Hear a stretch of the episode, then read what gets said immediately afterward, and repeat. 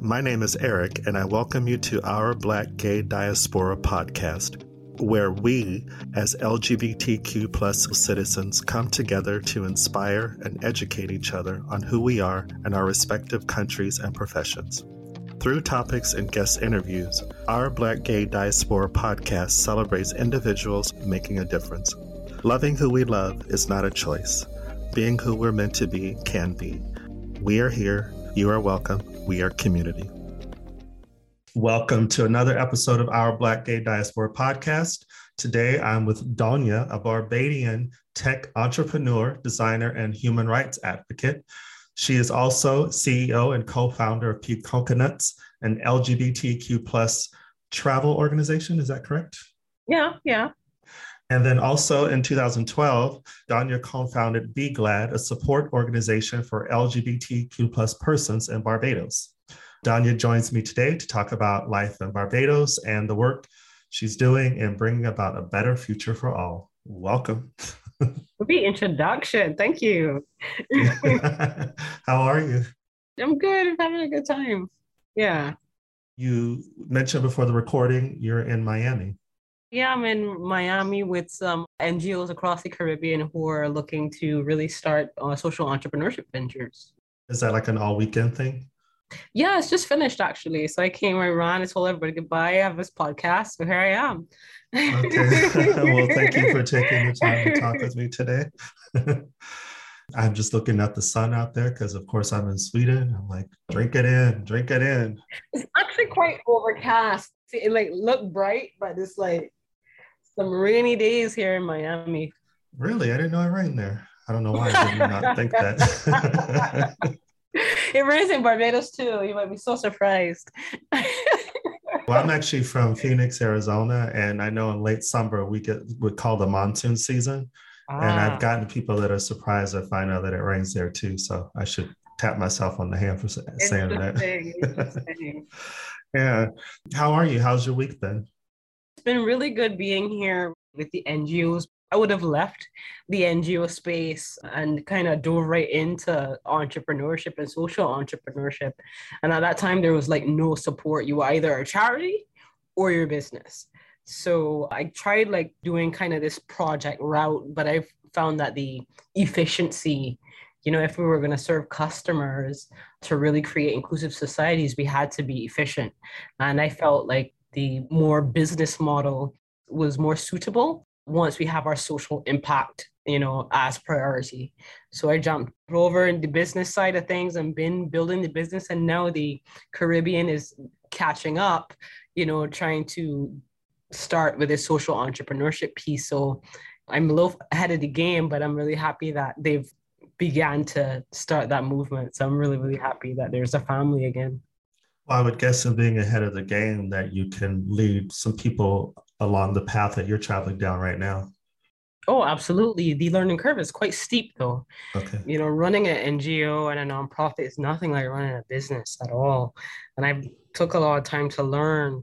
But I think the overall goal of Pink Coconuts, even as a business, exists to do what, you know, I did in B-GLAD as an NGO, but a completely different model you know, our aim is to really create inclusive societies. And we felt like it might be best to do that through business because people are willing to listen a lot more when you're talking about money. And I learned that a little late in the game when we started talking tourism and LGBT tourism to these governments that you know make money from tourism and then they start to listen as opposed to me talking about lgbt rights and talking about the plight of the local community which is quite sad that that didn't resonate with them enough that LGBT people were having a hard time.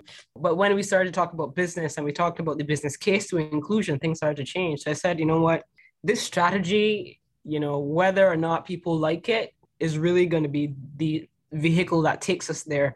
So I dove straight in and and that's what Pink Coconuts is about. So Pink Coconut as well as a company is an overall strategy to create and speed up the process of change across the Caribbean. And we're working with some partners on the continent in Africa to really speed up the process of change. So that's the real plan. I would guess too, I mean, of course, money and tourism, and then your timing now with things easing up with the pandemic, it's like you're primed and ready. Yeah. especially for a community that I'll let you talk more about the Caribbean, but outside of the Caribbean, where we're always looking for safe spaces to travel to.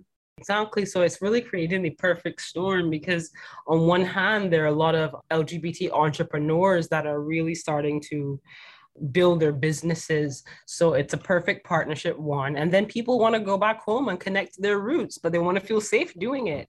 So we're really uh, tapping into the diaspora as the first real market because you want to connect with your brothers and sisters at home and go to the parties and you know get caribbean again get immersed into the culture so that's what we're trying to do connect people and have a good time while doing it now, I mentioned in the intro you're from Barbados. I have to say, I, I love the accent. And I actually got a little preview of it because I saw your TED talk from 2016. I was like, oh my ah. God, I love that accent.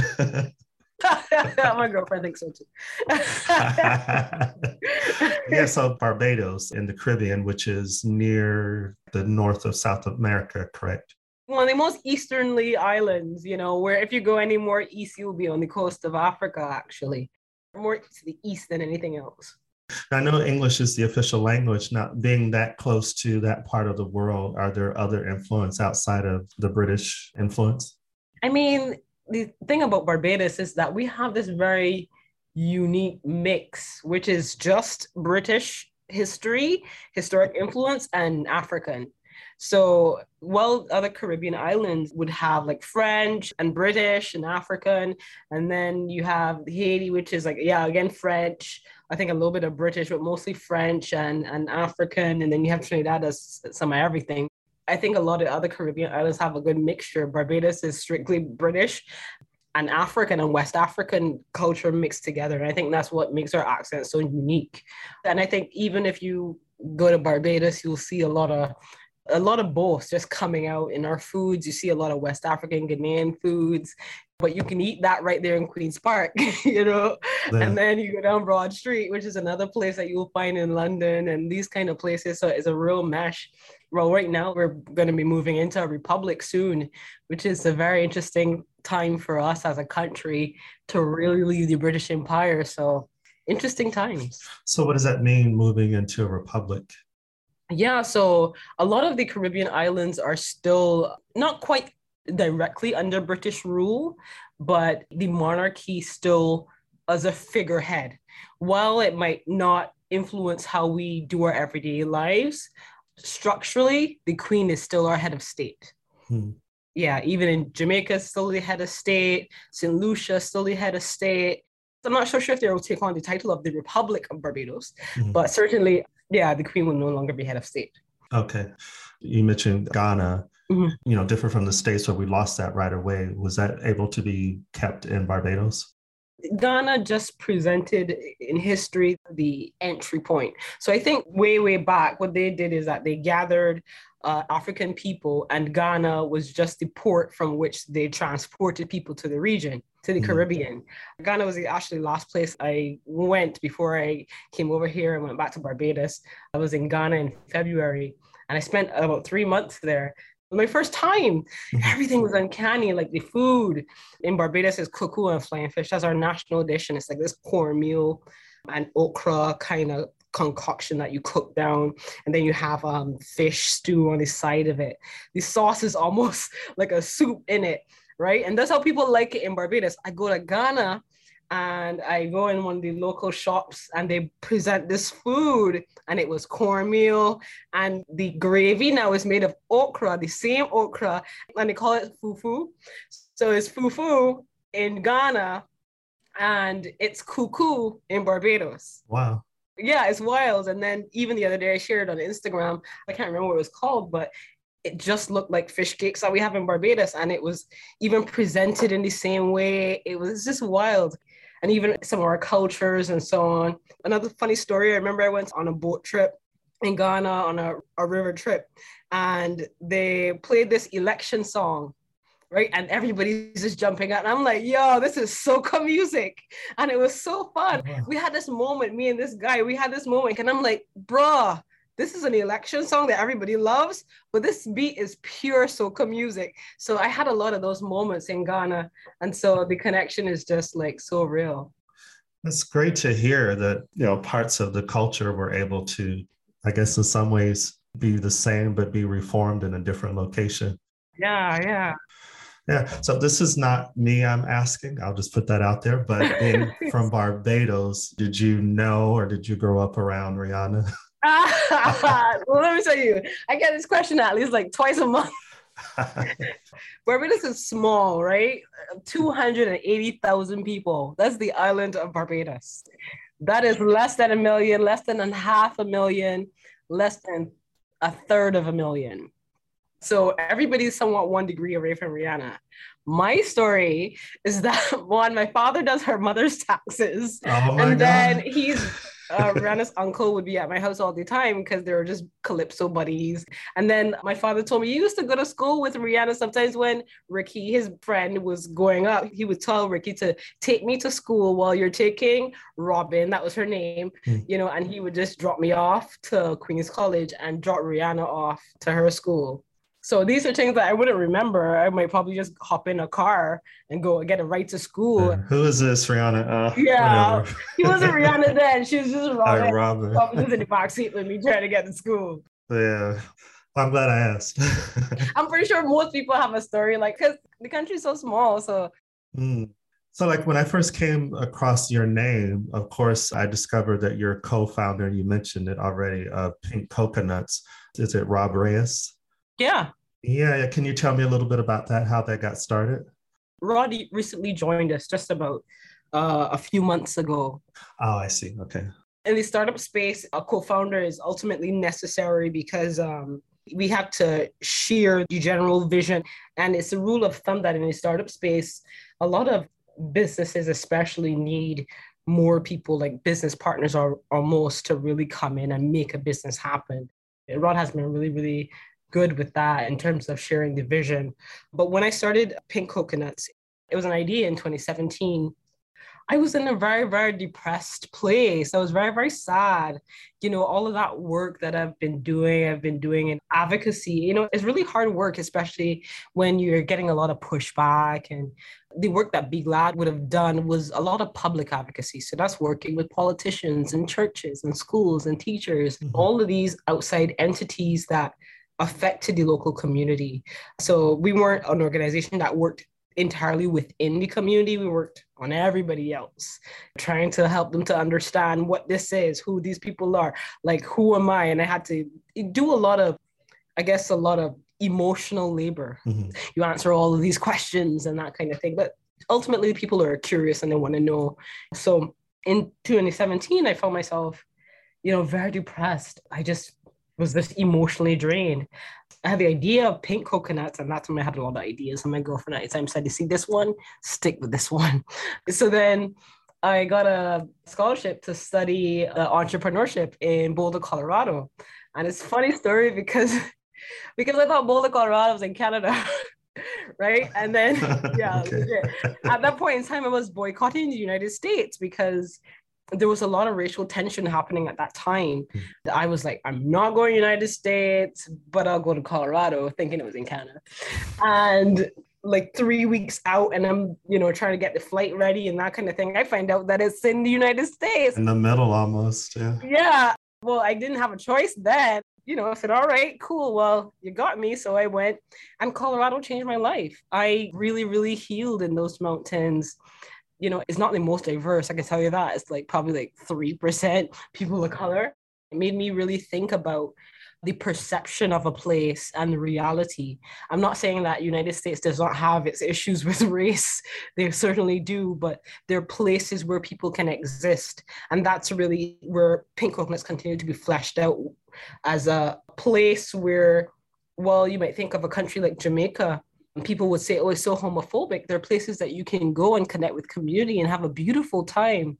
And that's the definition of Pink Coconut. So, Pink Coconut is a, a friendly space, a company, or community within a destination, an unlikely or untraditional destination. So Boulder really helped me understand that, you know, despite these blanket statements that we make about entire countries, that, you know, these oases still exist. And that's what a pink coconut is. I like that you shared that because I'll be honest, like I was very happy to hear, you know, to see that you started this travel company because there is that thing pushed out in the media. The countries in the Caribbean are all homophobic, and therefore, if you are LGBTQ plus, you can't travel there. First of all, your experience in Colorado, but also your home country that we can find our people wherever we go and feel safe doing that. Absolutely. And then even another piece of it is that how economics kind of changes the conversation. So I remember my first tech conference in Jamaica, I was leaving the hotel and the taxi driver and he had this Christian music on it. It was blasting. And then he turned it down. He asked me, So what do you do? I'm like, Well, I'm building a travel company. He was like, Oh, he proceeds to pull out his card. He was like, Yes, you can bring people to Jamaica. Da, da, da. He's going on. And I was like, Well, I'm not so sure if you want to, you know, work with my people. He was like, What do you mean? I said, Well, my travel company is simply for gay people, LGBT people. And he paused, long pause. He was like, Well, you know, everyone is everyone. I'm gonna make sure they're safe at that point in time, he paused, right? And I knew mm. that it was at that moment that he was like, hmm, I already knew his stance, you know. It might have been wrong for me to assume, but, you know, a Jamaican man uh, playing this Christian music. And, you know, he had to make a quick decision, you know, whether he wanted this potential business or not. Yeah. And so the entire rest of the conversation was about, you know, people not feeling safe when they come to Jamaica, or people feel like if this will happen and that will happen. He was like, well, not with me. I'm going to try to do this and whatever. And so it's with that that is the entry point with Pink Coconuts because it's through business that we have these conversations and then people learn bit by bit. So a lot of companies that we're working with, you know, of course, they want to work with LGBT communities, but we're telling them, okay, well, these are the issues we face on vacation. How are you going to make it more comfortable for them? Mm. How can we work together to one, create a better environment for LGBT travelers, but how are you going to do the work in your local community? Nobody says you have to be an evangelist, you know, an LGBT activist tomorrow. Right. Get your flag out. yeah, get your flag you don't have to do it all. But how do we get you from this point to a little further? And that's the strategy through business. Well, when I heard that, first of all, with you, it takes a lot of courage to do that. And I would guess that he felt that like this person, you're just telling your truth in a way sounds like was very matter of fact, very respectful. And in that pause, it's like he had a decision to make. This person is just just telling it like it is. I have a choice now to honor that or to basically be a jerk. Exactly. It's all of our responsibility to really push people a little further. I also always think that people are a victim of their circumstances. And I try not to be too hard as an advocate, you know, just to meet people where they're at and just bring them over and listen to all of the rough questions, listen to their theories and all of that, and just give them a listening ear sometimes. And sometimes that's very difficult.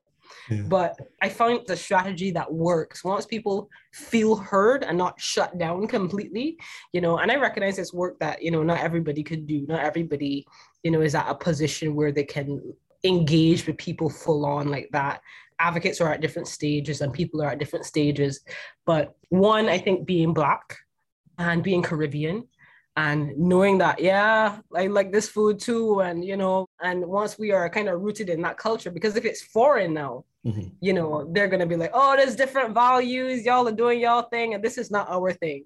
So I think it's really important to just steep it in culture and recognize that, you know, at the end of the day, we're all Caribbean people, we're all Black people, and we share similar experiences and cracking that shell too of stereotypes on both ends because yeah. you know i know for me automatically assuming as you shared like this person has let me know in his music that he's christian and he's probably got this viewpoint but on the other end most of us grow up in quote unquote straight society so yeah. we hear the rhetoric and we hear what people think about us like oh they're gonna you know, dance naked in the streets as soon as we give them permission. It's like, no, we're just everyday people. exactly, exactly. And I think another thing too is the invisibility of the queer community sometimes. Um, especially the Caribbean, contributes to all of these myths and stereotypes being perpetuated. Because if I think that a gay man is one way, and that's just what I see on TV or that's what I perceive. But I don't see all of these other versions of what a gay person could be or a lesbian or queer person in general or trans people. Then I only have that one thing to go on. Mm-hmm. So it takes a level of bravery to be out and open. But I think that's what it is. That's what's needed. We need more brave people to be out, be themselves, and let the myths and stereotypes, you know, wither away with that. I like that. Yeah. So, like I read in the beginning, your resume, which is pretty impressive, you know, entrepreneur, an advocate, and all these other things. When did you discover these passions and your drive to not only succeed, but to also be there for other people? I think it came from a, like a deep desire to have community. Because when I started, I was 21 or so at university, and I knew that, you know, I was gay, but I had no community. And then we started to do this panel discussion. I did this panel discussion as a humanities rep at university, and it was about LGBT rights in the Caribbean. And I was very scared because people were like, oh, this thing, you know, we never used to talk about this kind of thing before. And then the panel discussion went really, really well. It was so fun. I realized how supportive a lot of the university was. Of course, there were dissenters, but overwhelmingly people were very supportive. And then after it was over, you know, you saw like people just coming together, and then you realize you look around, it's like all these people are actually in this circle here talking are actually queer people, you know. And then out of that, this Bahamian, she started this organization called Quiche. It was Queers at UWI Cave Hill, University West Indies. And we wanted it to be a university organization, but nobody wanted to put down their names as a part of the committee. You had to submit names to the student union mm-hmm. to be an official club. So we remained very informal and online. And then we recognized that soon after, like people from all over Barbados were trying to get into this university group. So then we started to be glad, the organization then, because clearly there was a need outside of the university and that's how B-GLAD was started out of the University of West Indies. And you started that with, if I'm correct, Roanne Mohammed. Yeah, Roanne was uh, she was my girlfriend at the time. She was being a very supportive girlfriend, and you know, since then, Roanne has you know made a name for herself, even in that. So I'm really happy that through that, you know, we got more advocates coming out. So were you both separately and together as a couple public about who you are? I mean, what is public really? I I guess we were public. I mean, we would just be at the university together and walk around together. Yeah, what is being public? Because I know my own experience, especially when I formally came out to people, it's like most people already knew or figured it out. And I think it goes back to energy, you know, especially with a couple. It's like I've been in spaces where this one person's on this side of the room and the other one's on this side of the room, but you, you can feel an energy a lot of times. Oh, absolutely. Yeah. Uh, so, what does B-GLAD stand for? Well, B-GLAD stands for uh, Barbados gays, lesbians, all sexualities against discrimination. Mm, okay. And you started it on campus initially? Yes. And then we um, registered it as a charity. How was it socially and legally with starting the organization? It was interesting. I always remember like even registering it and going at corporate affairs office. I was very matter of fact. I didn't question that they would say no or anything. I'm like, yeah, we're starting this organization. What do I need? I think I always try to just assume good. Mm. And I think because of that, people are like, okay, well, they want to start an organization. People were fine. We got it, you know, in normal time. If there was a delay, we call, he's like, oh, yeah, they're working on it. We'll get it back soon. And it was smooth. What wasn't smooth was uh, getting a bank account. Uh, I wouldn't say which bank it was, but we had a struggle. That was one of my first jobs. I worked at the bank in um, Barbados. And so I had a friend in the bank, and I said, Well, we're starting this company. Here's our registration documents, and we need a bank account. And I remember my friend, she was like, okay. So she was fine, but she had to take it, I think, to a supervisor to sign it off or something like that. And she said that nobody wanted to touch the account. She passed it off to like three supervisors and they just had it on the desk and they didn't want to engage with it, you know. so that took longer than expected. Funny enough, uh, pink coconuts, that was even worse in Barbados. And that was more recently, that was about 2017, 2018. You know, it took three months to open a bank account to be given the all clear, and then it was unclear, and it was just Yeah, so it's interesting how government was certainly more supportive than the private sector. You mentioned matter of fact, and I just go back to the cab driver. It's like you present it in a way where just saying that, I think, well, people probably go, oh, I maybe need to question myself. maybe I've been in the wrong universe this whole time. I guess I just go with assume good intent and just move like it's any other business, any other company. Like, why would you do otherwise? And if that's the case, what is the logical reason not to? Mm. Yeah. Now, with people outside of Barbados expressing interest in it, were you able to get the word out there like internationally? You mean for pink coconuts? Oh, sorry, for um, B-GLAD. More exposure, um, interest in the LGBTQ plus community on the island? We would have worked initially with other Caribbean islands doing similar things. So that was really our community to start with.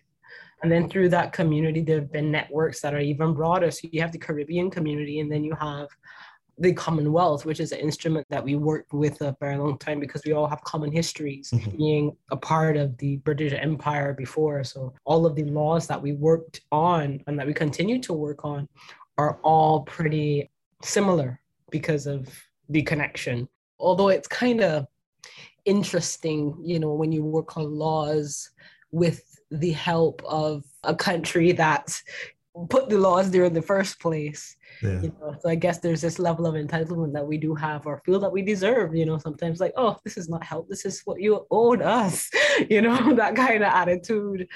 So yeah, it's been a real journey working that way. Although I'm now of the belief that working through business is uh, effective strategy that I think a lot of other countries and organizations are kind of yet to really employ as a strategy. I think here people are employing it more as a way to replace donor funding. So that's one kind of school of thought. Like instead of writing grants for donor funding, people are creating their own entrepreneurship ventures, whether it's anything that you know helps the charity grow and that kind of thing. But our school of thought is that through the existence of business that in itself and creating more inclusive societies once people are involved and we grow it and companies are then wanting to be more lgbt friendly it's my belief that the community will then change that way whether it's people who have their business or whatever and you want to be able to serve everybody. And i would think to help with the perception that you know we hear throughout the diaspora that you know being lgbt is a european invention. It's like once with your company pink coconuts you find out how many black people in the states would be interested in travel to the caribbean and the uk and then here in sweden meeting uh, black people here who would be interested in that too. Absolutely. And i think it's a movement through travel. So imagine traveling and where you spend your money and who you spend time with and you're empowering local LGBT entrepreneurs, one, and two, contributing to a change in perception. So then it becomes your duty to then travel to the Caribbean. I like that. Oh, I do too. I'll write that down. yeah. So with Pink Coconuts, how was it getting it off the ground? Like, did you get interest right away with travelers? No, I think a large part of it had to do with my own abilities because the learning curve is really steep for a business, you know. Mm. And the startup at that trying to maneuver through very uncertain waters, not to mention COVID, because we launched in March. This was last year. Yeah. So obviously, you know, that was an awful time for a travel company to launch. So we spent that time trying to find those kind of pink coconuts throughout the continent and going to Zanzibar and Tanzania and Ghana and Kenya. so that was really, really insightful. And now we're kind of relaunching it, you know, in a different way with a lot of those learnings over that time. And uh, I think we're still in a kind of baby stage, but we have customers now and we're growing again, some customers coming through and stuff like that. And of course, there's this struggle with perfection because you want to invite people on vacation, you want to make it perfect, you know. I relate to that word. yeah, you want to make it perfect. I want to make it good. I don't want anybody to have a bad experience at all. I think generally the Caribbean, because it's so steep in travel and tourism, people are always polite for the most part. Even if they're thinking something in the back of their heads, they're generally polite. You're a tourist, welcome. I can give you the directions. I'll talk in a way that you can understand a little bit more you know, that kind of thing. So we always have that kind of culture where it's very welcoming to tourists. So Okay. Now, I saw on your website, it looks like right now you're focused on the Caribbean, but hearing you talk about traveling on the continent of Africa, would you be expanding to that region too? Oh, yeah, definitely. That's what we spent COVID doing, getting those partners in East and West Africa. So, yeah, definitely. But I think it's the rule of thumb now in marketplaces that you constrain the marketplace at first to start in an area and once that area is perfected then you move on so i'm just afraid of expanding too quickly we want to just hone in on the caribbean a place that i know very very well and the team knows you know and once we get in support from local ngos and so on and everybody comes together then you know we can then move on because i know a lot of we supported some ngos in um, tanzania and so on. But yeah, we're still baby. We're still a baby. But you know, with the support of the diaspora and the communities, you know, it can be a company that everybody wins with. Sounds smart. And I thought of a, a good stew. You don't want to water it down. there you go. You don't want to water down the stew. You're right.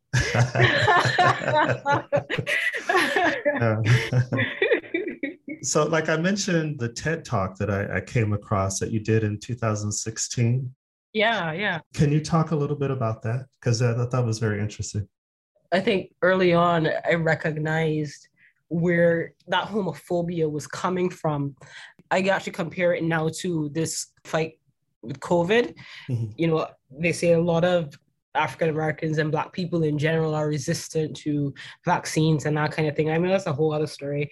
But for me, I recognize it as in the past, we've been, you know, tricked and bamboozled and we've had a hard time mm. as Black people. And this is common knowledge, of course.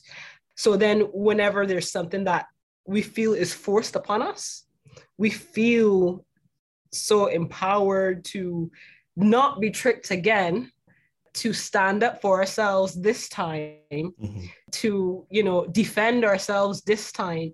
And whenever we get that chance now we do it. And sometimes one can argue that it could be misguided. But i think in that lies the reason why the Caribbean and a lot of places on the continent remains unchanged, not recognizing that a lot of the homophobia was actually imported, you know, but a lot of us lost the connection to home and what that feels like or what, you know, queer life is like in African culture. And a large part of the movement is largely Western and white. So, I mean, we can talk about it as it is and even the term LGBT is a very Western and a term that is coined by whiteness. So, because of that, then I recognize, well, clearly that's why people are resisting it. You know, it's very popular in Europe, and the movements are more strong in Europe and United States and so on. And so, when we see something that is foreign and it's imposed because of what we've experienced in the past, we find all reasons to resist it. And it's something that I understand for that reason, you know, and we want to resist because we didn't have a chance to before. It was like, you're not gonna fool me twice, you know, yeah. you know, you're not gonna do that with me. And that's why people are so against the vaccine. Oh, y'all want to trick us again? Uh-uh, you ain't gonna trick us again. So it's that same energy. And I understand it. It's not right. But when people want to express their own sovereignty and their own strength. I can understand that, yeah. but uh, it's to the detriment of the LGBT community at the same time. I think you said something like homophobia as a form of resistance. I'd never heard it put that way. Yeah, yeah it's, it's resistance because it looks like imposition again. It looks that way to a lot of people. And, you know, there are all different reasons, whether it's religion or whatever. But, you know, if anything is forced upon you, you want to be able to be strong and say, no, I'm going to resist this. Yeah. And sometimes it's a little misguided. So yeah, I called it homophobia as a form of resistance. I like too that you mentioned two historical figures. Was it one, the queen who ruled as a king, yeah. uh, who ruled over part of what is now today Angola? Yeah. And then the guy who was part of Uganda, the Bantu. Yeah, yeah. yeah. I like that you added those historical figures. And you're in line with a recent guest who's from Cameroon who talked about how it's been erased and we've forgotten yeah. or maybe ignored some people who do have the knowledge that you know there was a lot of history of people of lgbtq plus on the continent. Yeah and even in more modern figures like buju banton he's very very rooted in you know his black culture and blackness and then you know sees this thing as being imposition and we don't want it wrong here and you know don't bring it. It's that kind of vibe of resisting again it's anything that seems foreign even Dave Chappelle most recently is trying to get at that because he's like, my issue isn't gay people, my issue is white people. But then it's like, yo, black gay people exist, black trans people exist, Dave Chappelle. So what is that? But again, it's this resistance to this thing that has a very white face, mm-hmm. you know, that we find it hard to decipher. Is this thing just a white movement? It's just understanding where it comes from a step one really. And then you know how to for advocates and so on you then know how to dismantle it. I like that you mentioned him because i finally watched it because i was just curious. I got i think what he was going at but my challenge was that there was no reference to those of us who were at both of those intersections you know? Yeah Dave Chappelle. i mean he's flawed in his own way you know? But again his intention is to recognize that white LGBT people can be racist. Which it needs to be called out. Yeah. At the same time, he is, is still harmful to LGBT as a whole. So I think coming out of it, people feel very passionately about this issue with Dave Chappelle, and rightly so. At the same time, I think there is something we can listen to, something we can resist, hmm. but I don't think that it is just a matter of resistance and shutting up, but understanding where it's coming from and inspecting ourselves as a movement and seeing, okay, I mean, yeah, it's Dave Chappelle, but it's causing a lot of discussion. So, what do we learn from it and what do we resist specifically? Because it's not just that we resist it, but we have to hear something yeah. from it too.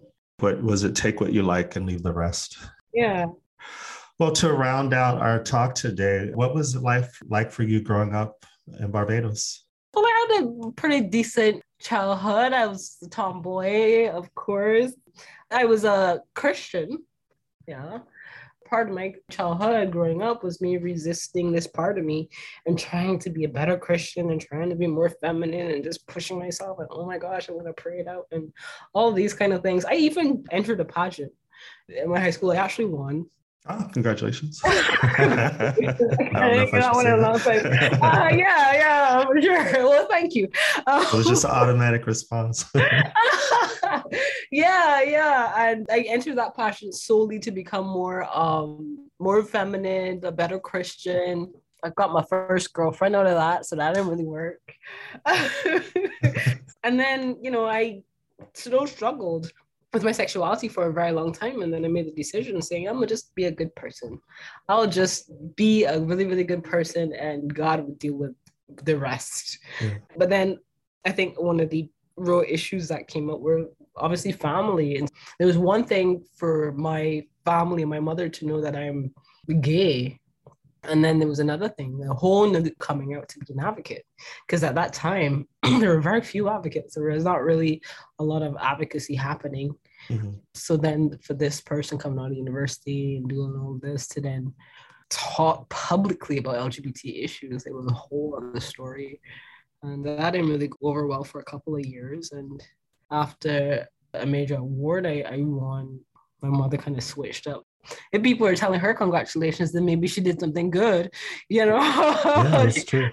Because all this time she's on me about being public, and then all of a sudden I win this award, and then she's like, "Wait, what? Okay." and then things started to change around that, and let me know my parents are as accepting as can be. Mm-hmm. You know, I know you're human and and you have all these emotions that we all have, but to have been an advocate so young or to start so young you're fearless For me, it's like I could take some notes from that, like just stand in your truth. And I love what you said earlier, just being matter of fact about it. This is who I am, period. I think I've been out for so long that I don't know anything else because I've been through the fire already. I don't necessarily hide any part. I mean, we're on Zoom and not in person, but I still feel like an easygoing energy. And I think that's attractive to a lot of people. Like if I saw you at the airport, we started a conversation, I'm like, oh, yeah, that was a great vibe. I like that. I would assume that it helps you a lot. Yeah, I guess so. I guess so. The, the taxi guy, I suppose, that was probably why he started to talk to me. Yeah. so, with being in travel, in the wonderful world of travel, and it sounds like you've been to a few places. Do you have any favorite destinations? Well, besides Barbados? Yes. Oh, yes. Oh. Besides Barbados.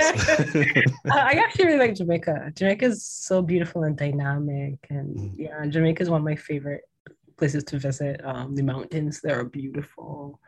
Um, people are just extra. Jamaica. yeah, I love Jamaica. I've fallen in love with Kenya. Oh, okay. Yeah, Kenya is another place. Very, very like dynamic and beautiful people. Yeah, Kenya's huge. There's some of everything there. I feel a lot like home in Kenya, in Nairobi specifically. Mm. And I would encourage people to go to Nairobi. Yeah, you feel like home. You go, you go to your bars and chill and stuff. Well, like Brazil is a lovely place too, but you know, Portuguese is a struggle for me, you know. But yeah, I was in Manaus, which is like in the Amazon. Uh-huh. It's at the top of my list in terms of my most favorite trips. I went to see my girlfriend. I was 24 years old, going to Brazil. She was studying Portuguese in the Amazon. At that time, I'm on a budget. I'm 24, 26, I can't remember.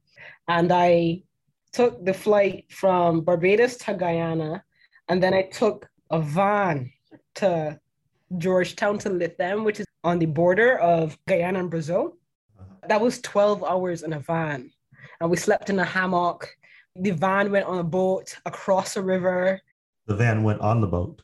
Yeah, the van went on the boat okay. across the river. And there were like, I don't know, 14 people crammed on the van and there were chickens on the top. it was such a wild trip, and I did that by myself at 26. You're amazing. and we got to Lethem, we had to clear the border, and then another 14 hours from Sao Paulo to Manaus. Yeah, I spent almost two days traveling, not knowing a word of Portuguese. My Duolingo not working because clearly I don't have any internet. But I made it. I'm here today, standing still alive. All for love. yeah, all for love. I gotta go the extra mile. it's wild. Well, I'm going to have to let my friend Teresa here in Stockholm know that you mentioned Kenya because her dad's from Kenya. Oh, wow. Lovely. Yeah. Oh, Kenya is beautiful. Some beautiful and smart people. Uh, yeah, Kenya is amazing. Okay. Wow. That's a note for myself. Yeah. Well, I thank you so much again for joining me, for taking the time to share your story with me, and I really appreciate it. Um, do you have anything else you'd like to share? Uh, no, just thank you so much. Uh, visit pinkcoconuts.com. I would be a bad entrepreneur if I did otherwise and not do that. But yeah, this was really, really good. It was really good talking to you and sharing about travels and my journey. And, you know, as much as I share it a lot. It is really nice to do that, you know, with you in particular, your appreciation for, you know, the diaspora and uh, for travel and so on. So thank you so much, Eric. I appreciate you. Thank you for spending time with us. If you enjoyed this episode, please rate, comment, and subscribe. Share with your friends too. You can also follow us on Instagram at Our Black Gay Diaspora and on Twitter at BLK Gay Diaspora. Until next time.